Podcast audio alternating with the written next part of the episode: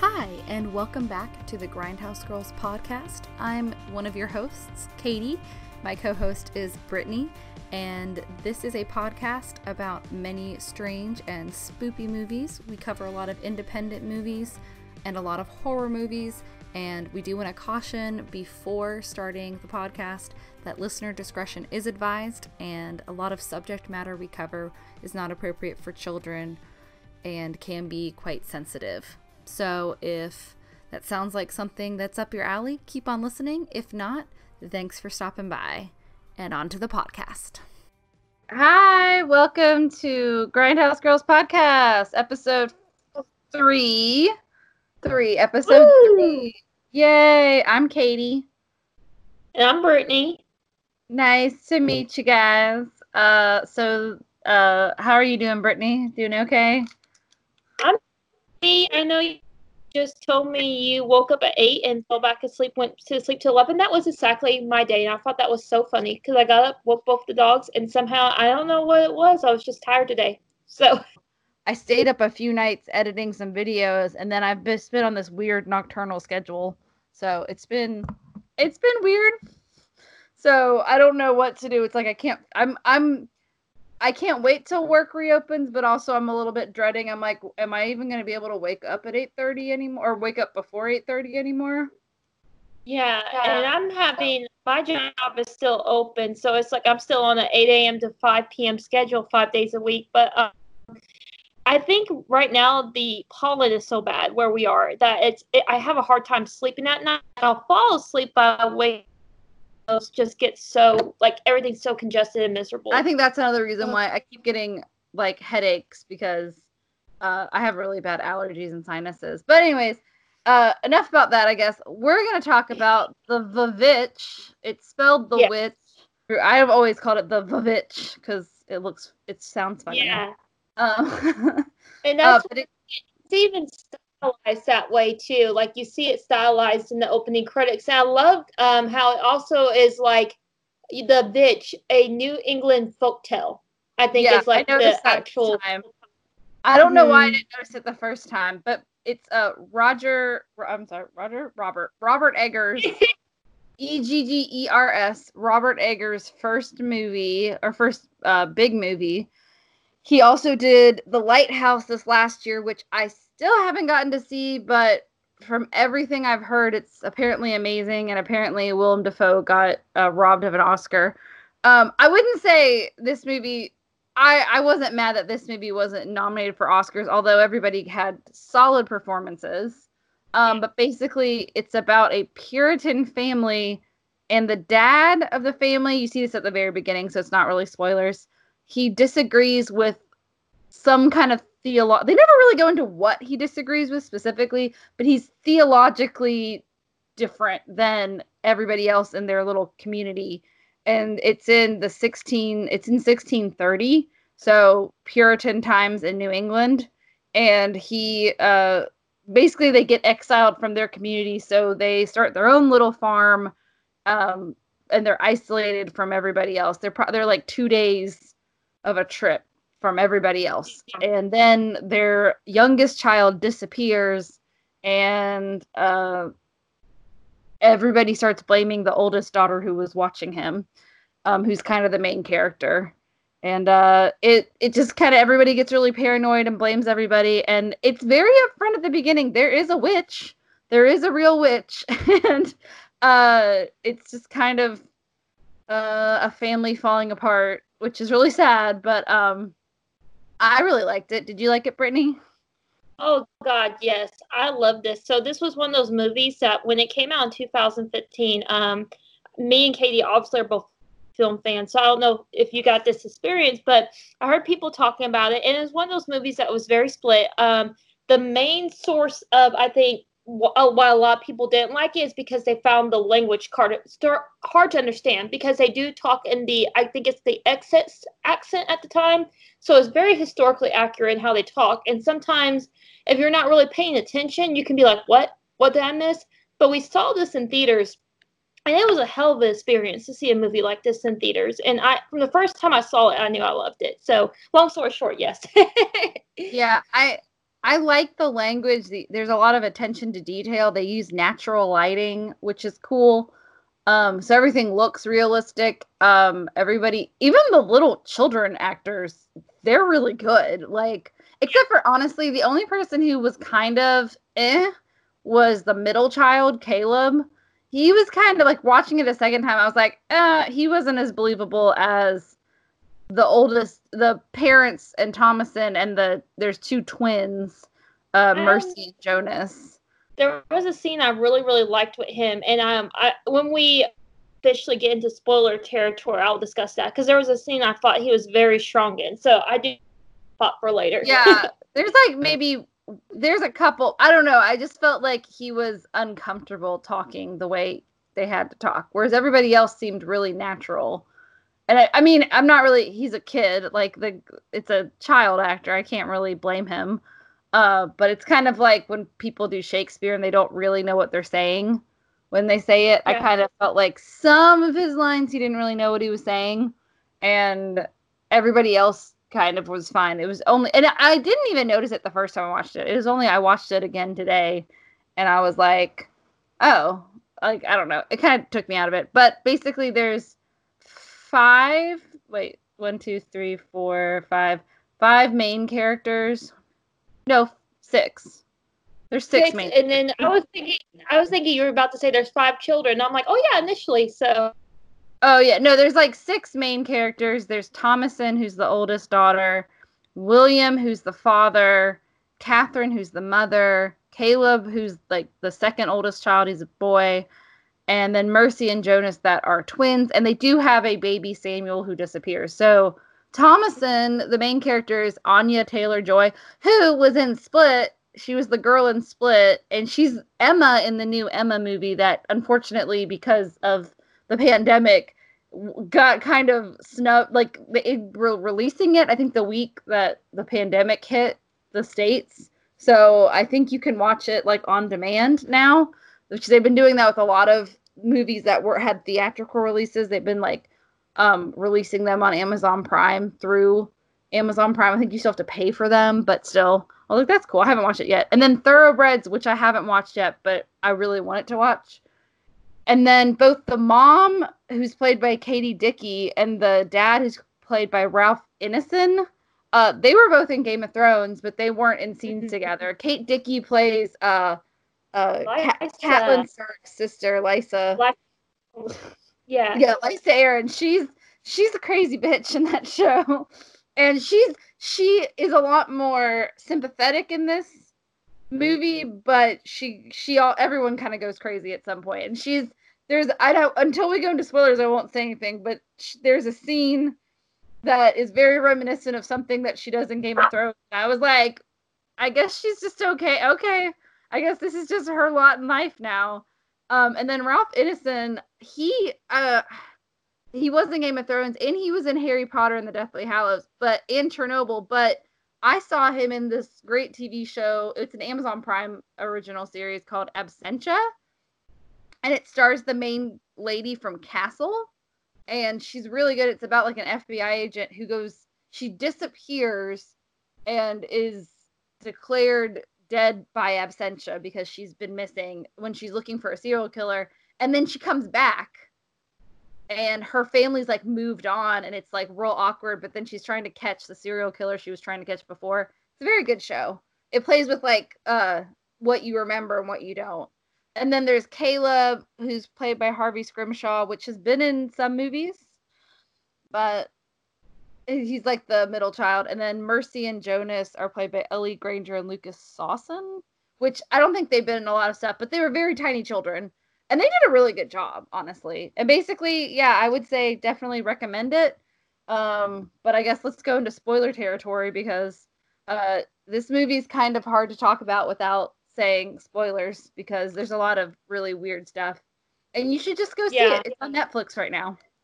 Yes, it is. So it is available to stream, which is really, really nice. And me and Katie, um, when we specifically are putting these together, we're trying to make sure that we um, touch upon movies that are easily accessible right now, too. So I really like this movie. Personally, I don't like the ending uh, because I mean, I'll get into it more, but I I like it, but I think a lot of people like the ending and I don't. I kind of was very disappointed in the main character at the end. Um, but before we get to the end, I'll talk about that later. But I liked how real it was, and I liked how the characters were very realistic because they are very religious. And I used to say this, uh, Brittany, I, I think this was the class I was in with our friend Peter, who he kept me from like being bored out of my mind in this class, but it was theater history and we had to study the Puritans for a really long time. And yeah. I hate I hate studying the Puritans. I think they're boring.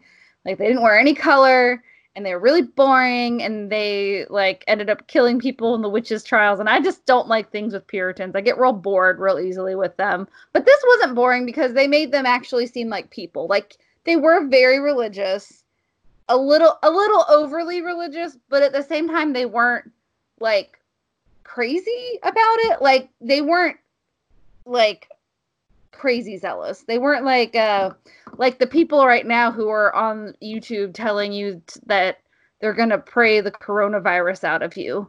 I'm like yeah. yeah no like that's no. They were at least realistic. And i like the the dad's probably my second favorite character next to the main character because he like he doesn't want like everybody thinks there's a witch that takes the baby so Thomasin's playing with the baby. His name's Samuel, and she's playing peekaboo. And she hides her eyes, and she comes back, and the baby's gone in like a second. And she's like, "What the hell?" And they can't find the baby, and the mom's distraught. And because she was watching him, the mom and everybody kind of like is suspicious, like it's your fault. I don't think at first they don't really think she hurt him. She just they just think it's her fault because she was watching him and then slowly like caleb goes into the woods and disappears while she's with him. She like gets knocked unconscious and he disappears. And then he shows back up and he is he is not in good shape. So like her mom who hasn't been sleeping since the baby disappeared is very suspicious of her. And her little sister says, "Oh, the Witch of the Woods took Sam," and she kind of she does that thing where like when your little siblings won't leave you alone, you try to scare them away. So she's like, "No, no, no, I'm the Witch of the Woods. Leave me the f alone. Don't tell mom or dad." And uh, it's kind of it's very realistic sibling stuff, and yeah. uh, so the little the brother and sister are like, "Oh, you are a witch," and then the mom kind of believes it more than the dad, but the dad doesn't really want to believe it. But there's a lot of evidence against her. So if he tells the community uh, to, you know, what happened, they're going to come after her. So I don't know. He seemed like he didn't really want anything to happen to his family, and he was the one that had faith in her. Which yeah. so I liked him the best after after the lead girl. Thomasin the main actress does a really good job. I think he feels kind of guilty too because there's a whole um like story line too where he took his wife's silver cup that was an heirloom from her father. Obviously, his family came from England um, too, so you know it's like the possessions they have, especially probably heirlooms, are very precious to him.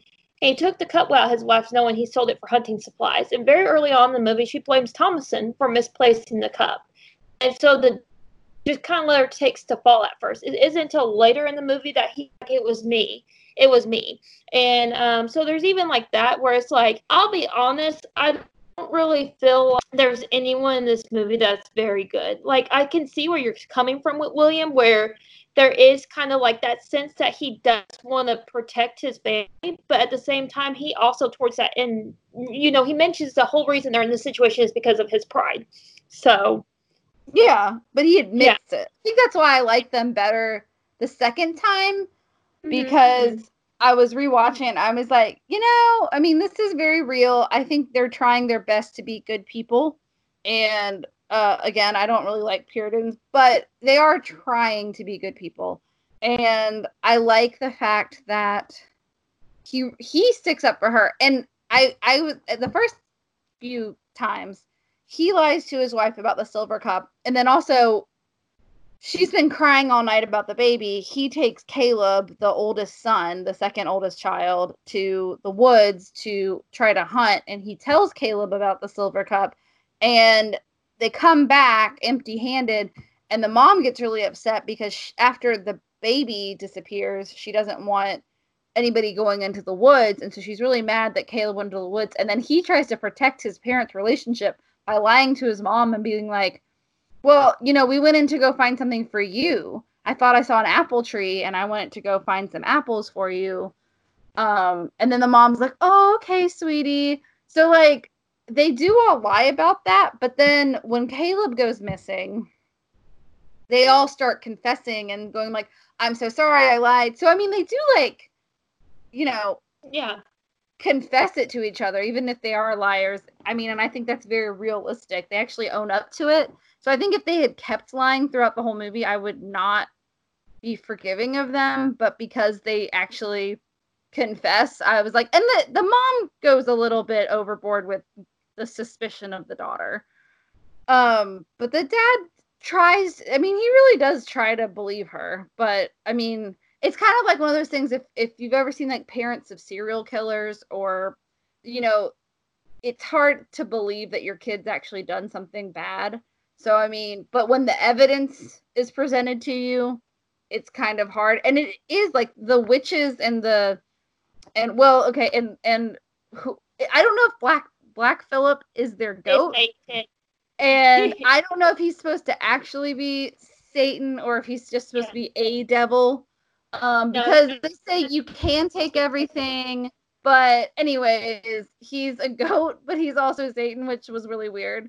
But it's like they're framing her for everything. That's why yeah. I don't like the witches and I don't like Black Phillip. They're awful because they frame her for everything. They're terrible. And that's why yeah. I hate the yeah. ending because she gives into it. And I was like, I am so disappointed in you because. Well, what, what, oh, no, no, no, no, no. Wait, let me finish. Because, okay, so this whole movie, her little brother goes missing. Her other brother uh, gets lost in the woods and a witch seduces him because he's like 13. So he's like a horny little 13 year old boy. And there's this like witch with tits. And he's like, ooh, I don't like, I don't know, you know. And, uh, she lures him and then she cuts him open and then he comes back and like he dies from his wounds eventually and then her two little siblings are calling her a witch. So like her family's like telling her she's a witch. And she's like i'm not a witch. I'm not a witch. I'm not a witch. And meanwhile the goat ends up killing all of her family and forcing her to kill her mom. And then she's just like okay i guess i'm gonna be a witch now. And i was like why? You don't have to be a witch now. You don't have to do what that man tells you to do. Like she's like, I'm just gonna go and be a witch now. Even though they killed babies and they killed like children. I don't even know what happens to the twins because they just disappear and turn into straw. Which uh, is weird. Okay. We're, we're gonna... So I just was disappointed in the ending. The twins I was disappointed in her because I was rooting for her. But I do like that it's a different ending. It's not that I, I don't at least he made a choice. At least Robert Eggers made a choice in what the ending was going to be. So I do like that part of it. I just I'm disappointed in the character. What, what I'm going to touch upon first, what I'm going to touch upon first is the twins because I'm so glad you brought that up because as we know, um, and we are officially in spoiler territory. Yeah. I think we said that. Baby but... Sam getting yeah yeah no, but it's referring to what happens to the twins so um, you see where she uses the baby's fat to make her ointment for her broomstick. And yeah, you see all the witches at the end. So the twins were killed for their fat to use for the flying ointment for the broomsticks of all the witches you see uh, Thomasin with at the end of the movie. So we do know the fate of the twins, even if it's just not explicitly stated. I mean, I do know. What, yeah. But also, their clothes were filled with straw which I didn't notice until the second time I watched it. The dad comes out yeah. and she all the goats are dead because apparently the witches yeah. came and ate the sheep and uh and then except for black phillip because he's their leader um and he's like what happened and she's like crying and she's got her siblings clothing and it's like it's like a straw man like like the scarecrow like it's and i was like what I don't, understand. Or were they never there? Maybe they were taken a long time ago and they were like little evil children, but I don't think so because of how they act. But I think the children were accidentally. It kind of reminded me. And I know The Exorcist makes you really uncomfortable, but in a way, it Okay. kind of made, go on. It kind of reminded me of The Exorcist because you know if you're familiar with it, Regan, the lead character who is possessed by by a devil, um, she accidentally lets him Ouija board, and she's very innocent. And I feel like this is what was happening with Mercy and Jonah is that they were This is very why I'm innocent. not allowed to have a Ouija board, by the way, is the movie The Exorcist. My mom would No not let have a Ouija board in the house. no one should play with a Ouija board. And one of my friends recently was like, "We have a Ouija board. Do You want to play?" I was like, "No, no, no. I'm not the dumb white person you see in a scary movie. No." I know. Um, but I do.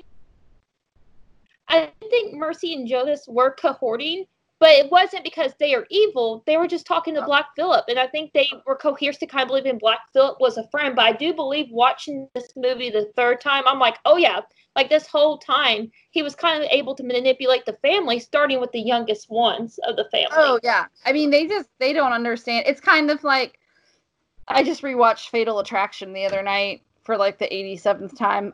Love that movie. It's a great movie. Um, but I was watching Fatal Attraction and there's that whole sequence where they're you know, if you haven't seen Fatal Attraction, it's about a woman who stalks a married man that has an affair with her and mm-hmm.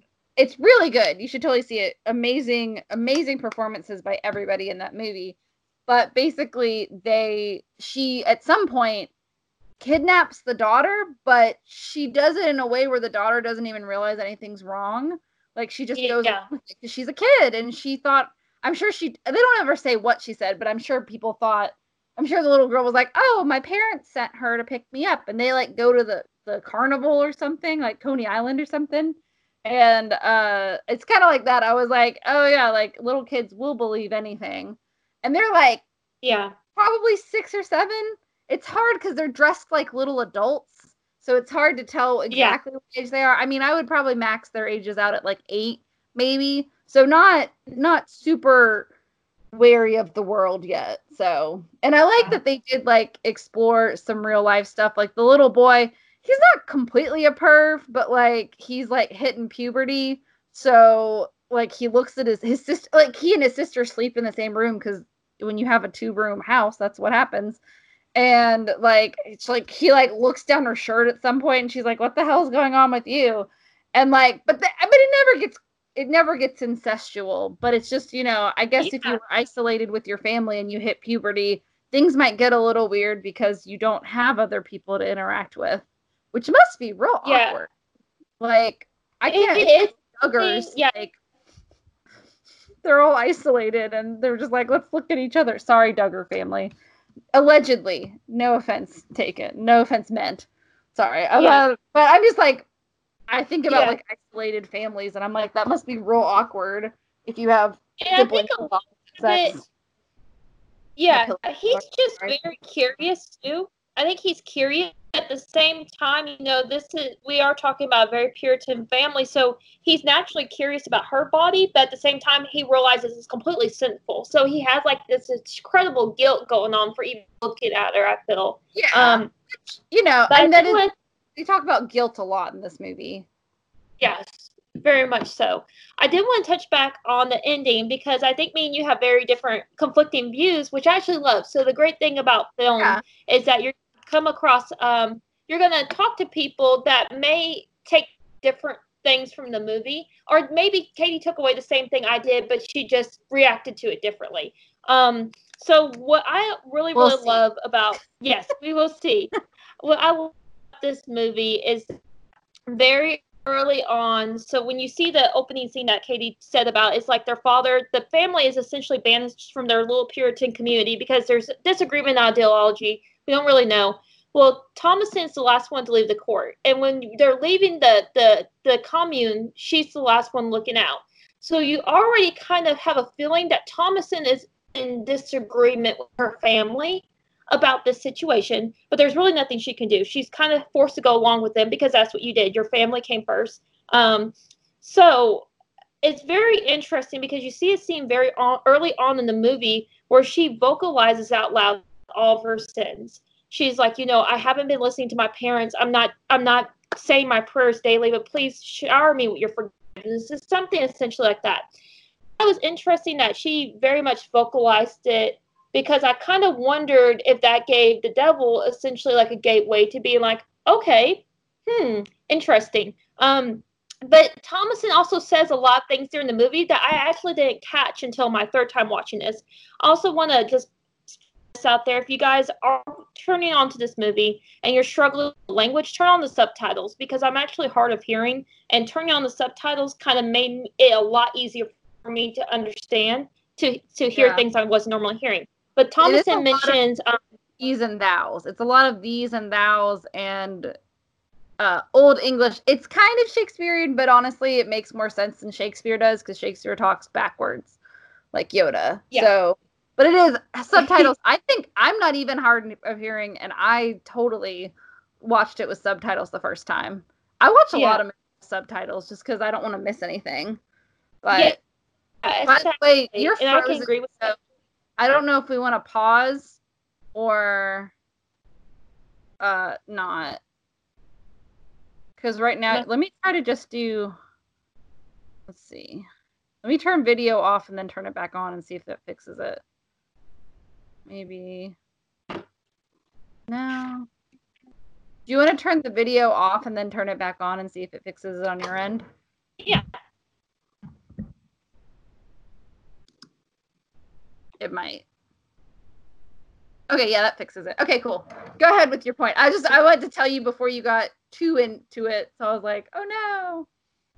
Oh, I appreciate that. But um rewatching it again, it's like Thomasin, there's a lot of little throwaway lines that I do feel like help with the conclusion. So she mentions apples and she's like, Oh, I haven't seen apples since we've been in England. And she mentions the glass windows in their house in England. And Caleb like does not remember. She's like, "Don't you remember? Like, you know, Flower, their dog. They're like, she's he's laying in the windows, you know." And he's like, "No, I don't remember."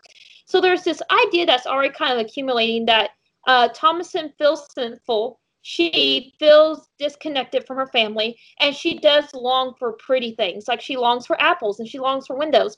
And so by the end of this movie, there's a whole lot of shit that goes down. And uh, what I feel like it came down to is that we are talking about puritanical times. So Thomasin's whole family is dead. She had a choice. Either she could go with Satan and live deliciously, which she, you know, she mentions delicious things um, during the movie Glass Window Apples, or she'd go back to the village and be killed, which is what would happen because they would assume she was a witch. Her whole family was dead. They probably burned her. If they didn't burn her, they would hang her. Like there just was not options for Thomasin. So in that way, she was able to liberate herself.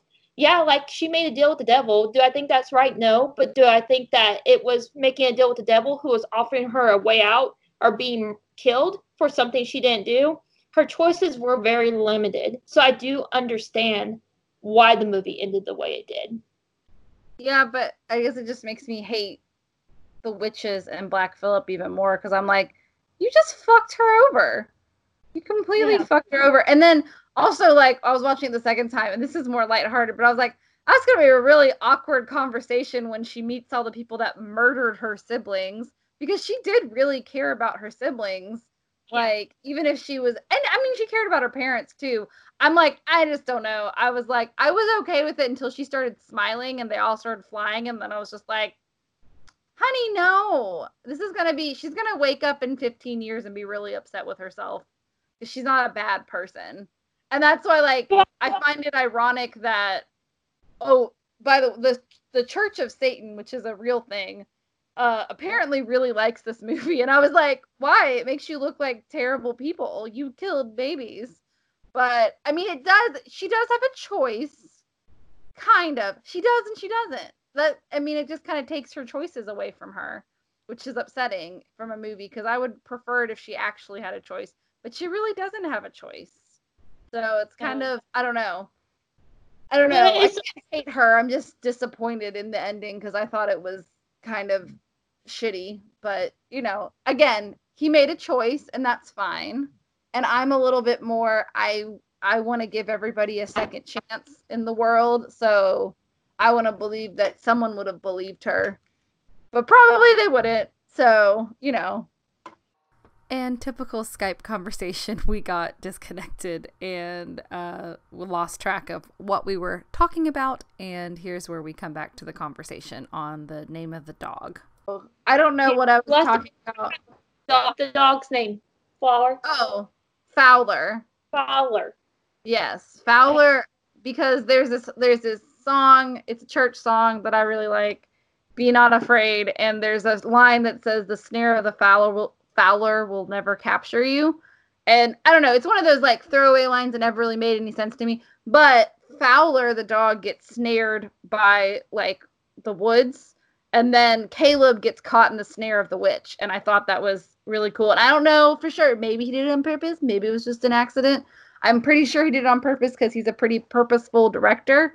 Um, but I really liked that. I was like, oh, that's that was clever. And nothing clever about the horse, unfortunately. I don't know what happened to the horse. The horse just disappears. I assume it went back to the village. Um, because it probably remembered where the village was, but it was weird because the horse never came back and the dog dies. Sa- spoilers, sorry, the dog dies. It's really sad. I hate when dogs die Yes. in movies. I remember watching. I watched the first time I watched uh, I Am Legend. Uh, Spoilers, Oh, yeah. Legend. Uh, I asked one of my really nice friends, Richie, uh, "Is the dog gonna die? Because I don't want to watch this movie if the dog dies." And he, I don't even know if he'd seen it yet. He was like, "No, Katie, the dog's not gonna die." And I was like, "Okay, I'm good with us watching it." And then the dog died, and I just remember like pointing at Richie from across from me, like, "You lied to me." It was like that meme of the little the girl and the cat, and he was just like, he was like, "Sorry." We were drinking, so it was fine. Yeah. But I was, I, I don't like when dogs die in movies. It Okay. upsets me deeply. Since you since you brought up I Am Legend, so um that's another one I saw in the theaters. I was probably like uh, I want to say like 14, 15 when that movie came out. Um but I saw a bunch of friends and the dog is named Samantha. And our family dog that I grew up with that was hit by a car when I was 13 was named Samantha. So I was Oh, losing my damn mind during that. Yes. So it was super awful. Yeah.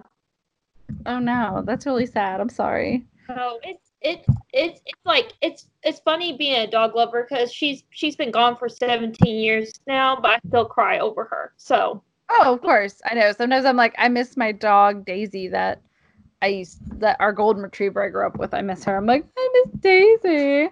Cause like I don't know, your first pet is always more of your favorite thing. I don't know.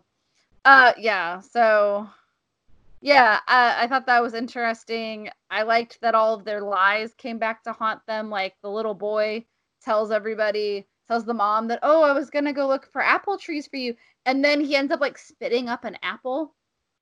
Yeah. he's dying. I was like, oh, and then uh, they have this thing where this was really good attention to detail. So there's the language and everything, and I didn't know this until I looked it up on IMDb, and I kind of thought I had heard of it because, of course, if you've ever read The Crucible or seen any of the productions of The Crucible, uh, it's about the witch trials in uh, Puritan England, and um, specifically The Crucible, I think, is the Salem witch trials. But this one was echoed a lot of that because um, the little twins, when Caleb's dying, the parents and Thomasin start praying uh, the Our Father, the Lord's Prayer.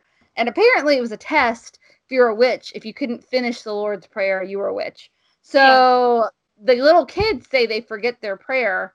And I don't know, like some of it, eh, the first time I watched it, I was like, they're being a bunch of little shits yeah, because they weren't i you know because we've all had like little siblings who were just like i'm gonna pretend that this is happening because i want attention i was that child it's fine so i thought it was interesting i couldn't tell like are the children just faking it because they want attention or is it really happening because honestly like yes there's a witch that kills a baby in the beginning of this movie and really disgustingly pounds the oh it's gross yeah, uh, it's really nasty and really awful. But like I was like, but you could be a witch and there's not real magic. So it keeps it very believable and very grounded until the goat starts talking to everybody. And the goat is but they don't make the goat's mouth move or anything, which I appreciated. I will 'Cause that say that, and I just missed that last part. I'm so sorry. It like froze for just a minute. So Oh, you said, said- the goat starts. the the goat it's it's very realistic until the goat starts talking to Thomasin, but you know, uh it it would look really silly. I'm glad they didn't make the mouth move because it looks really silly when the mouth moves. Um and I thought it was interesting that the only person that the goat, Black Phillip, actually kills themselves. Everybody else, somebody else kills for him, is the father because he's the most rational person in the family next to Thomasin. He's like, and he actually is gonna fight back, but then he decides to sacrifice himself for his family, or at least he thinks he's sacrificing himself for his daughter and his wife, who are still there. And then the wife goes crazy, and Thomasin ends up having to kill her just to protect herself. So that was really sad. I felt really bad because I didn't really hate the mom. The first time I watched it, I hated her. The second time, I was like, one, she hasn't gotten any sleep. They say like very clearly she hasn't gotten any sleep since her uh baby disappeared. Then, so th- Caleb, the other child, dies, and she has a vision in the middle of the night, like a nightmare, that Caleb and Sam are there. And so she thinks she's feeding Sam, like nursing Sam and talking to Caleb, but really there's like a crow like eating her boob. And it's really real gross. And it reminded me a lot of Game of Thrones too, because in Game of Thrones, she breastfeeds her like 12 year old son. And uh, it was a fake boob, at least for Game of Thrones, thank God. but still, it's pretty disturbing. Uh, both scenes are equally disturbing. If you've ever seen Game of Thrones, that was one of the more unsettling scenes. I was like, oh, that's gross. I'm sorry. Like, nursing your baby is one thing, nursing your 12 year old son is like, nope, Yeah. a whole lot of nope for me, dog. I um, Sorry.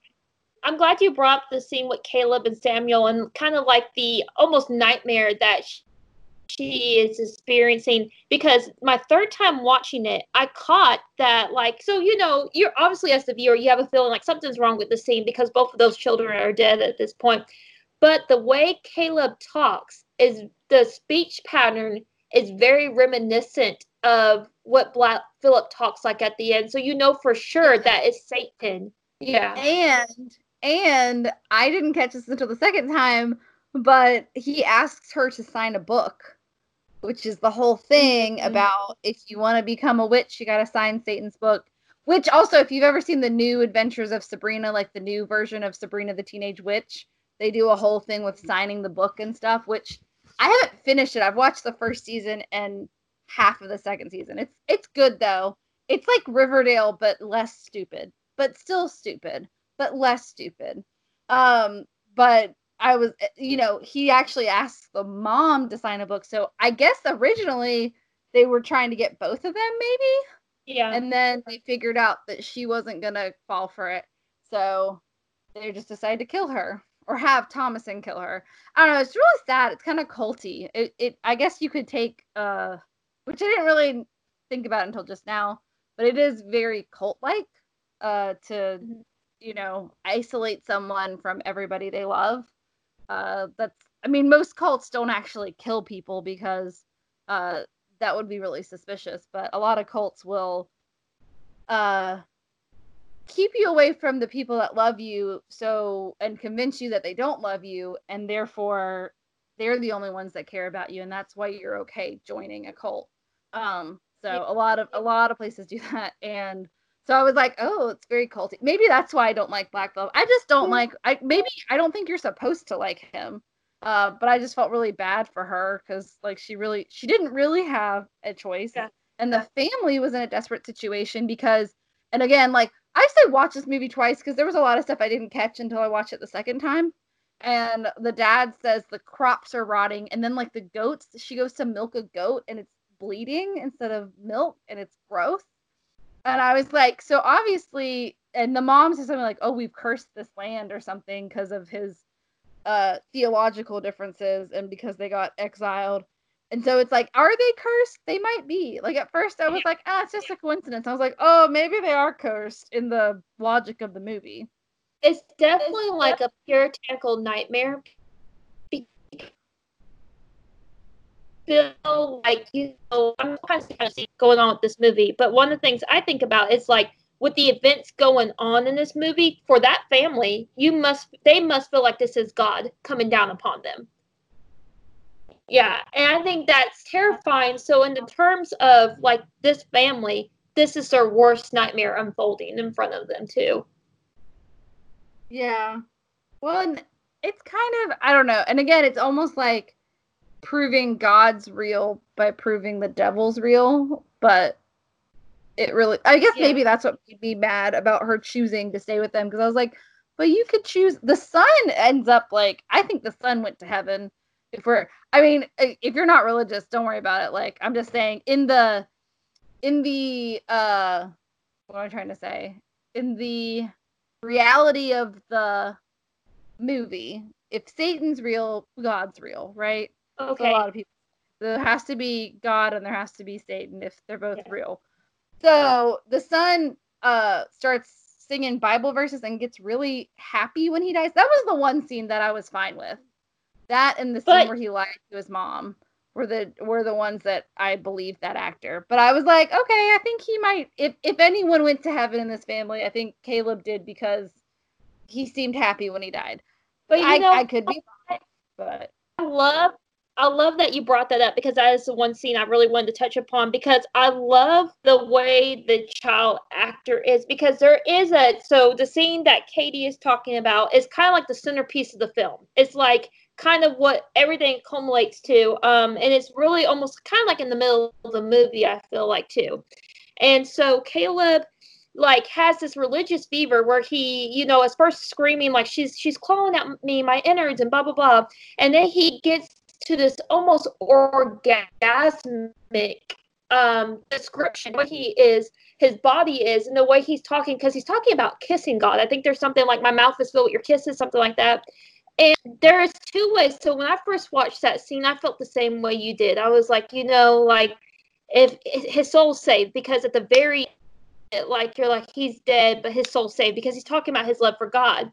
But the second time i watch it i'm like is he talking about his love for god or is this like a mockery of god too? It's very interesting because you don't, don't really know. There's such an ambiguity Yeah. around that. You could take it either way. And Yeah. i think i think the the director has said yes everything technically takes place but you can take a figurative meaning to this movie too. So i think i don't think the director would be upset if people were like yeah that happened or yeah this happened so and he wrote and directed the movie too so another written and directed by movie i don't know maybe they're proving me wrong with being competent. but none of them are in their own movies. So I think that's a big part of it. Uh but yeah, I yeah, I you can maybe I just need a little bit of hope there. But you can take it however you want to take it. You can take it as I mean, honestly, you could probably take it figuratively like that nobody really flies. It's all just a vision. Everyone's tripping on acid because I don't know I don't know how into uh, the Salem witch trials everybody is, but I I got a little into it at some point about researching it, and then I had a biology teacher who brought up the fact we were talking about psychedelic mushrooms and how you shouldn't just eat random mushrooms. Uh, and uh, he was like, we were talking about rusts, which is a kind of fungi. And apparently, they figured out that the bread supply in Salem, Massachusetts, around the time of the Salem witch trials, was uh, full of rusts, which can be used to make psychedelics. So, oh yeah, you're back. So, uh, I always heard about how the fact that probably all the Puritans during the Salem witch trials were tripping balls and that's probably why they thought they saw people flying and shit. So, I mean, you could take it as that, or you could take it as uh, really happening. I think they're okay with either way, but technically, it's supposed to be. You're supposed to take it all as fact, but I think I don't. You know, movies are there to be interpretive. It's it's entertainment. You can interpret it Yeah, as much yeah. as you want. Um, but yeah, I thought that was really good. I did like, you know, that you can like either one. And yeah, I think this was a really good first movie. Um, everybody, Yeah. it was very believable. It is. I mean, it's really depressing. It doesn't have a happy ending, but I'd rather have an unhappy ending than no ending at all. Because there's nothing I can't stand more than like just not having an ambiguous ending bothers me so much. Like I need some kind of eh, like you don't tell a story if you don't have an ending. You need a start you need an ending and you need a middle. And i i used to get really pissy in, in playwriting class. Like we used to do like there was like a playwriting class or play analysis i think was the actual class that i was in. And everyone thought i was being like a baby because i didn't like i can't even remember what play it was but it was a mo- it was a play where there was like no ending and it was really depressing and you go through all this depressing shit but there's no ending and i was like well, this is a terrible play because I need an ending. And they're like, you just want a happy ending. I'm like, no, I don't care if it's a sad ending or happy ending. Make a damn choice. If you're going to go through making a play or making a movie or making anything, a TV show, have an ending. I hate it when nobody has the ending plan. You have to have an ending planned, or else what are you working for to tell this story? So I I like that Robert Eggers did actually have an ending. Even if I don't agree with the ending and it doesn't make me happy, I like that there's an ending. And at least he made a choice. So I still really like this movie. Uh so and I think it's totally worth watching. But it is it's really like deep, it's really dark. And I think that's the Yeah. natural lighting. And also there's not a lot of music, but the music they do use is like a bunch of women just like going, ah, it's really creepy. Like it's very dissonant chords and uh i it's very creepy it's very uh very like stanley kubricky where like it's just like people screaming and like uh kind of like the the howling at the um the overlook hotel Uh, i got those vibes from it because i was like ooh like ugh, it's really gross um but it's a good movie and uh i like that it's old fashioned but they actually paid attention like i don't know if you've seen the Lizzie Borden movie with Christina Ricci as Lizzie Borden. I heard about it, but haven't seen. I can't remember if it was Oxygen or Lifetime, but it came on Netflix or something. And me and my friend Elizabeth, hi Elizabeth, if you're listening. Uh, me and my friend Elizabeth, who who was my my horror movie buddy in college. We used to watch a bunch of horror movies together. But we were we watched it at some point and we were just like, this is like they had like like country rap music, like that genre of music where it's like country music, but then they're rapping and it it does it's not good. And then they had like uh like nobody talked like it was that time period. And it was just like it was just like people playing dress up. It was kind of like Westworld, like the actual like park. It was like nobody talks like that. No one talked like that back then. Uh, but I like how it kind of brings you into that time period a lot like the nightingale that we already discussed where like you actually feel like you're in that situation and about as realistically as possible and the people seem like real people they all have their faults and they all seem like actual human beings except for you know the the possessed goat you know he's a goat I will say the first time I saw The Witch in theaters, um, and Black Phillip talked, I was like, I think everyone collectively was like, like because you weren't Yeah. expecting it. No, I didn't expect it the first time. I was like, that's where me and my boyfriend and I were watching it, and we like turned on the movie. We're like, no, that's what, what the no. But the second time I watched it, because you know what's coming, you're like, oh, it's he like I guess he possessed the goat to become to keep an eye on her. So yeah, I don't know. It makes me even more afraid of isolation too. So my uh well yeah, whenever I'm like in an isolated situation, I'm like, yep, locking all the doors and no goats, please. Thank you. Mm. Exactly. I will. I think we touched upon this when we were talking about Nightingale too, and um, we were discussing how um, the witch would be our next one. Um, David Eggers did graduate, I think, with like his degree in theater, and I think that's like I'm very appreciative of that because because I really think that's why he such has such great attention to detail.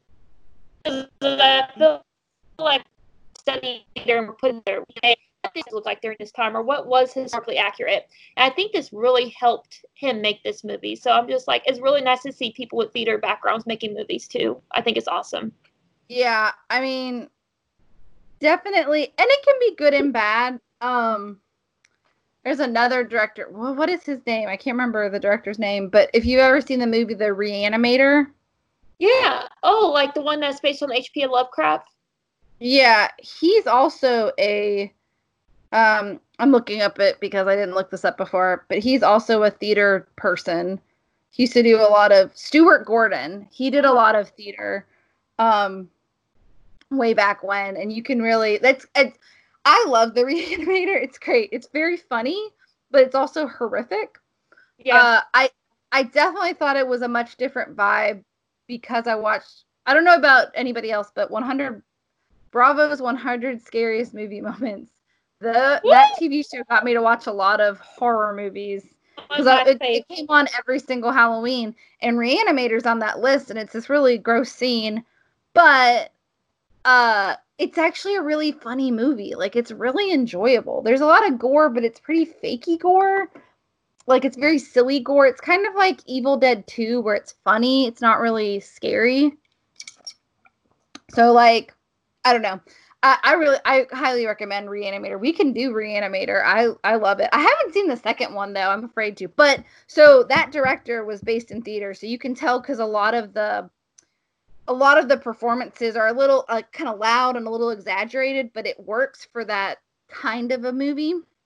But he actually ended up making it into a staged musical, and he's the one that directed it. And he started out doing uh theater like avant-garde theater in the 60s like uh, we used to talk about this in theater history class it was i can't even remember what it was called now but it's like it was like shock value theater where they would like drown you in blood and shit. So it makes a lot more sense when you see reanimator you're like ah oh, yes. But that you know i think people that start out in theater generally are better actors because when you i don't i don't know actors and directors but you have to experience what your audience is experiencing in theater. And it's not like like when you film something i'm always like weirded out when i film myself doing something. I'm like i don't know how to tell if i'm doing a good job or a bad job. Like i know how i feel about it but if you're not if you're not a good actor you probably won't know the difference. But if you've at least acted in front of people, you know what hits and what doesn't as far as dramatic and comedic work. And same thing with directing. You know what hits an audience and what doesn't. Um, and sometimes you can misgive it, but I think the better actors start in theater because you actually have to act in front of people, not just behind a camera. And you generally tend to have better instincts. But I mean, I'm sure there's I'm sure there's people that don't have that experience and are still good movie actors, but I don't really notice it. I feel like every time I'm like, oh, it's a really good actor, like a good actor, not just like, oh, they were good in this movie, but everything I see them in is good. I usually look up, be like, oh yeah, they have a theater degree. I'm like, good, yeah, awesome, because it just, I mean, that's why theater's not dead yet, too, is because there's something really cool about a live experience, and there's some things that just don't translate well into movies, like yeah. Cats, the musical not I don't like Cats the Musical. I really am. I'm planning on doing just a YouTube video of me just talking about it because I hate it so much. Um, but I've just never liked that musical to begin with. But it is fun to see everybody dance in that musical. Like it's yeah. cool. Like they have this giant set where everybody looks like they're the size of a cat and everybody's got cool makeup on and the dancing's really good. It's way more sexual than I thought it was. Because watching it as an adult, I'm like, Rum Tum Tugger is like gyrating and then all the lady cats like they they make their fur paint so it accentuates their boobs. And then because everybody's in spandex because it's all dancers. And then like the one that really got me was my boyfriend my boyfriend loves the musical cats. Or at least he doesn't really like it as much as he used to but it was like one of his favorite musicals and he he used to wear a cat's t-shirt to rehearsal and to class in college and i was like i don't know if i can still date you but obviously it was fine because we're still together but i was like what do you mean you like the musical cats and at some point i found cats on vhs at the local thrift store the and I gave it to him as kind of a joke present. And then we ended up watching it, and I had to drink like an entire bottle of sake to get through it because I don't like that musical. It I it weirds me out. It's weird, and I don't even. It's I don't think it's that I'm allergic to cats. I think it's just weird. But his favorite character is Skimbleshanks the Railway Cat, whose song is really good. That is a really good song. Skimbleshanks the Railway Cat. You're like Skimbleshanks the Railway Cat. It's a good song. It it bops. It's great. But his dick is out. Like you can clearly see Skimbleshank's dick. Like like flopping about. Like he didn't wear a dance belt, which is what you usually wear when you dance. It's like little like a little speedo. Like girls wear bras, men wear little speedos because it's uncomfortable to have your boobs or your member like flopping about when you're dancing. I don't know if he just forgot his the day of filming, but that man in the original like cast recording London cast one that they filmed, I think in the late 90s, it's just like flopping about. And I was like, oh no, why does Skimbleshanks have a penis? I don't need to see this. So I don't like cats, but uh, I do want to see the movie because I wasn't going to pay to go see it, but I might have to rent it because it's a terrible. Oh, the movie looks terrible, but it it's fun to see it live because you can appreciate all the dancing, but it's just not something. It's like it's not a. It doesn't have a plot, so like things like that don't translate well to movies. And uh, here's where Katie got a little sidetracked and decided to talk about musicals for a while, and then we started talking about Harry Potter and the and the Golden Compass series. So, uh, going back to the Vavitch. And I think that brings us back to this movie, whereas he really stuck with his guns on, you know, who's going to be like, well, is this going to be a dark one? Am I going to pussyfoot around? No, he, uh, everyone dies except for Thomasin, and then she becomes a witch. And this is all real, and it's very sad but he stuck with his ending and i think he was like okay if you get offended i don't really care but i don't think a lot of people were super offended by this movie i think most people were just like I, I mean i mostly just heard people either loved it or they just thought it was really really dark but it's not boring like you know i mean it is really dark i feel like if you don't like the only people that wouldn't like this movie are just people that don't like horror movies at all yeah usually because you know not everybody likes horror movies. I was telling Brittany, I told my grandma what we were doing. She's like, What are you doing? And I was like, Oh, I'm filming a podcast about horror movies. Or mostly, you know, because that's kind of where we're starting at. But we're we're not we're not adverse to talking about other things other than horror movies. But uh she was like, Oh, do you think anyone will want to listen to that? And I was like, I hope so. And then she was like, Oh, I just don't like horror movies. And I was like, That's okay and some people just don't like them some people can't separate the movie from reality and it bothers them and i think there are movies like that where i feel that way too it's too real and i it really does upset me but most of the time maybe it's because i've done theater and done movies and studied it a lot i can tell when something's like fake and so i can like in my head be like like the nightingale i'm like it's just a doll that they're smashing against the door it's not yeah. a real baby yeah. you know yeah. and it doesn't offend me as much because i know it's not real and I think some people like have this kind of sense of like, well, even if you just represent something in a movie, just to represent this bad thing means it's bad. And I'm like, ah, no, I don't feel that way. It's like people that like I had a a friend in high school and we did a bunch of theater together and he was like, yeah, like I would never play a character that wasn't exactly like me and my ideals and like a Christian and stuff. And I was just like, Where's the fun in that? I don't want to play myself. I want to play somebody else. I don't know. Like, and I mean, you have to find, you have to find a source of familiarity with your character. Like, you have to find at least one thing that you agree with with your character, else you're not going to be able to play them very well. But and, like, I played the the baker's wife in Into the Woods, which was my favorite part ever. Love that part. And I, she does a lot of shit that I would never do in my real life but she does it for you know what she thinks is the best for her family and i can relate to that and she's very protective and like i don't i relate to that character but she does some shit in there that i would never do and i think is completely reprehensible but i can see where she's coming from which is like this character in thomasin I'm very disappointed that she had to choose to hang out with people now that are like murderers. But, you know, I can understand where she's coming from because it's a different time period. And yeah, she probably didn't have a choice. Uh, so I don't love the ending. It makes me sad, but I agree that it, it's probably her only choice at this time period. Yes. So- Yeah. And she probably just really wants a family again because they're all dead now. And um, um, I, it's interesting you touched upon why a lot of people don't like like horror. My mom doesn't like uh, horror movies, and the main reason is she goes, "There's so much scariness in the world. I don't want to have to watch it on uh, in a movie." Like my mom likes movies. Um, but what I will say for people who do love horror, I think we see metaphors in these movies, and most of these movies now there is just some very base slasher flicks where it's sex and violence. But a lot of these movies, like The Witch or like The Nightingale, or like Hereditary, they, they're definitely trying to say things. They aren't just scary or disturbing to be scary and disturbing. There's something, there's a message to these films.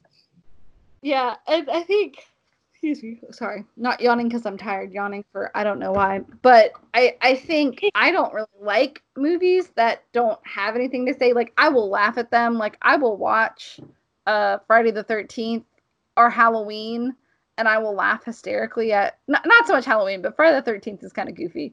I'll laugh at how goofy they are. and- But I, I'm like they don't have any substance. It's only the ones with substance that I really like to watch, and that's the only ones that I really want to watch more than one time. And I think that's kind of where we're trying to get because a lot of horror movies get ignored by mainstream media, and they're like, "Oh yeah, like we don't really want to talk about Hereditary, even though it's a masterful movie.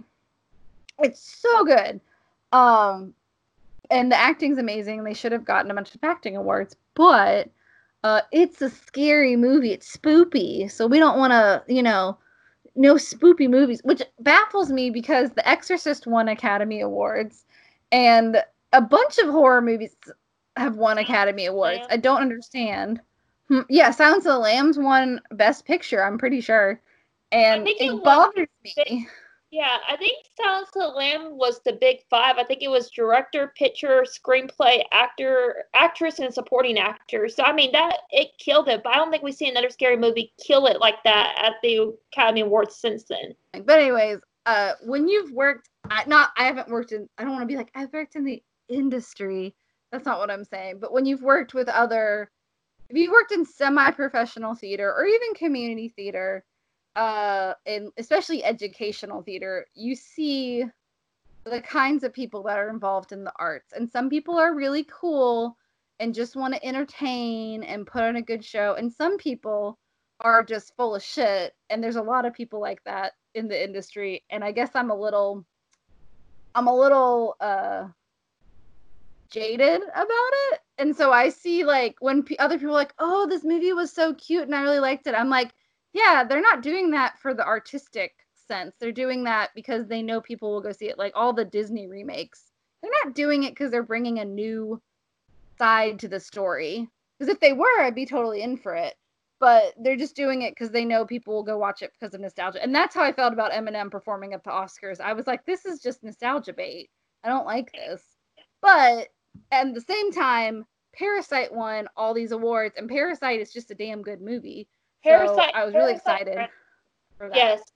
But the only thing that frustrates me with that is that I was watching this list and it was actually like the 10 movies that came out in the 2000s that are being remade. And there's movies that I'm like, there is nothing wrong with this movie. Why is it being remade? Just for example, Your Name, which is an incredible anime film. Um, just Oh, yeah. incredible. My husband, my husband doesn't even like anime. He loved this movie. Um, but they're remaking that.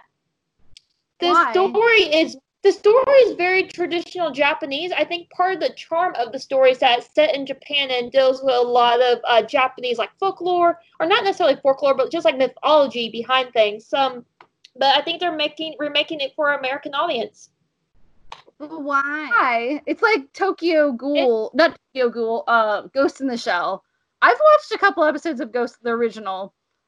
I don't understand why Scarlett Johansson played her, and I don't, I don't know if they were trying to whitewash it so much as they just needed a big name. But I was like, why set in in like America when it's a Japanese show? Like, I just don't get it. I don't get it. is- The thing is, supposedly, I haven't seen the Ghost in the Shell uh, American remake because I, I love the original animated movie so much. But I heard there was some controversy, of course, about Scarlett Johansson playing an Asian woman. But then they tried to make it in the movie. It was something about like, oh, like she was a Japanese woman originally, but then she got remodeled. There was some kind of controversy where they tried to smooth it over, but it just made people even more pissed. So here's the thing: like trying to smooth it over always makes it worse. Yes. Like just like just own it. Just like be like Robert Eggers. Own your ending and nobody will have anything to say about it. So, yeah, I don't understand remaking things that are that young. I don't think you really have to make American versions of Japanese or Korean movies anymore. It's like the yeah. uh, the old boy, the American old boy is awful compared to the original one. And I don't think I think Old Boy is a really great action movie. It's you know, I don't think it's amazing.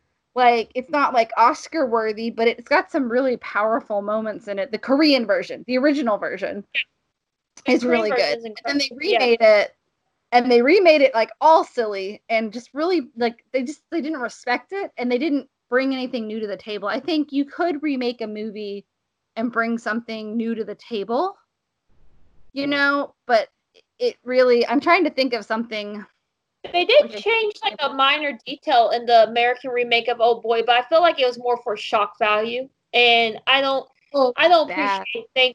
Yeah, I don't appreciate the shock value thing. Like it's like, so, I mean the original. About, wait, I was there. like, okay, I might blurt, I might blip this out, but like the part where it's not that part. Yeah. Yeah. It's really bad. Y'all don't see the remake of Old Boy. See the original Korean version. Uh, I think it's on yeah. Shudder uh still. So I would def- I'm trying to think of a remake though that was better than the original. There's not uh, a whole You know what? It may be controversial to say, but a remake that I like as much as the original, I love The Ring. I love Ringu and I love The Ring. They were both I feel like for American uh, remake, it was actually very solid.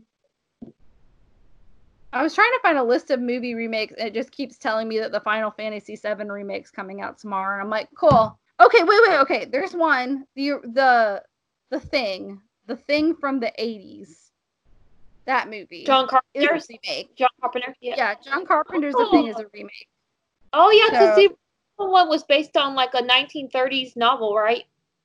It was uh, a movie. There's in in Halloween the movie. Uh, while they're carving pumpkins, the original Halloween, they're watching the thing. Oh wow! Like the original movie. It was like a 30s or 40s movie or 50s. It was in the 50s. I'm sorry, it was a 50s like sci-fi movie. The Thing is a remake that's better, I think, than the original, um, because it brings a lot more heart and plot. So I mean, you can make a remake, but I just feel like if you don't have a new interpretation of it, why make it? Right? But I guess I guess we should wrap up uh, the Vavitch. Uh, such a good movie. Totally, if you want something creepy and puritanical, totally recommend. What's your rating for it, Brittany? Oh God, let me think. Um, A for a puritanical nightmare. I was gonna say uh, N for just a bunch of naked people around a fire flying. There we go. N for naked and for naked puritanical nightmare. That's what we'll name it. And for naked puritanical nightmare, which is how I'm. By the way, that's how I'm gonna start uh, naming our episodes. Is what we're rating them, at least on the uh, on the website.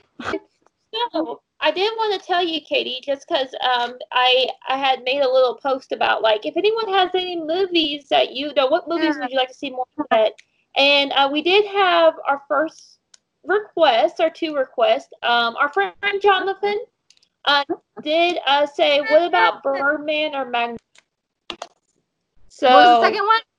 Which what was the second Birdman one? or Magnolia? Oh, you know, I haven't seen either, and I've meant to see both oh. of them. I, I would honestly, I'd rather see Birdman because I'm a huge Michael uh, his last name? Oh, Michael Keaton. Keaton. Yeah. I'm a huge Michael Keaton stan. I I love Michael Keaton. I think he's amazing. He's he's the best Batman in my opinion. Sorry. Is it controversial still? But I effing love Michael Keaton. Um yeah, so you want to watch I mean, let's see is Birdman available to stream? But uh, yeah, I'd say let's try to watch Birdman. Like do something not horror movie take a little break from horror movies and then uh, we can watch another movie. Uh, so yeah, if you have any suggestions for what you want us to watch, uh, we would love it. We now officially have three recordings, so we should be able to release these at least on YouTube. Um, also, like I would love to see, like, hey, what kind of podcast channels do you listen to? Like, what should we put our podcast out on? Because I know the ones I use, but I don't know what everybody uses. I think, you know, we got Spotify and Apple Podcasts, which I don't use Apple Podcasts because I'm not an Apple person. But um, if you see us, give us a like, subscribe, let us know what you want to watch. Let us know if you watched The Witch, what you thought of it. Did you hate it? Did you love it? Uh, Is there anything that we missed from it that you wish we had touched based upon? Let us know. Yes. And I think if we get enough responses, we'll start answering questions too um, in our uh, podcast on our in our podcast. We'll start answering questions on our podcast. Uh, but yeah, so I think that's gonna wrap up our Vavitch uh, talk, and then we'll be back to talk about Birdman, Birdman. which I'm really excited because I've it's been on my list, but it's one of those things that I've meant to watch for years and just didn't watch it when it was in theaters, and it's like I can't wait. Anyways, okay, so we're gonna watch uh Birdman next. Birdman. Birdman. Birdman, which apparently has really good music in it too. Supposedly, Birdman, there's a lot of drugs. Birdman is also one of those movies that it's a we'll we'll discuss more of the plot, but there's actually a theater production going on during the course of the movie. So it's really cool because there's like a play within the movie going on. Um, there's a lot of staggering elements. It's definitely a movie you can dive into, which I think is a great recommendation. So thank you, Jonathan, for that one. Thanks, um, I'm really excited to talk about it. yeah, maybe we'll have Jonathan on the show at some point.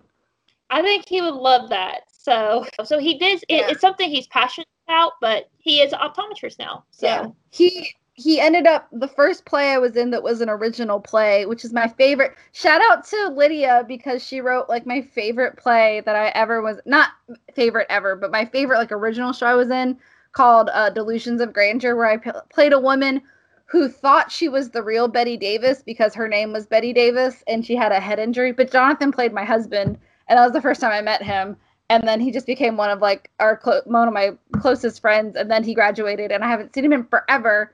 But uh he's just one of the sweetest people ever and he just loves theater so he can totally come on because he has good insights too. So anyways so we'll see you next week for birdman. Leave your comments leave your suggestions leave what we left out.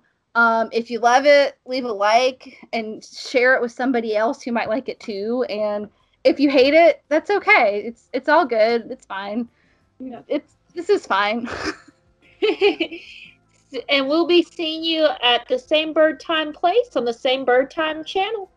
Bye guys. Take care. Bye guys. Love ya. The Grindhouse Girls podcast is a production by Katie Dale and Brittany Ray and edited by Katie Dale all music used is royalty free and will be in our annotations. If you have any questions, comments, suggestions, please contact us at contact us at grindhousegirlspod.com or visit our website at grindhousegirlspod.com. Thanks for listening. We'll see you soon.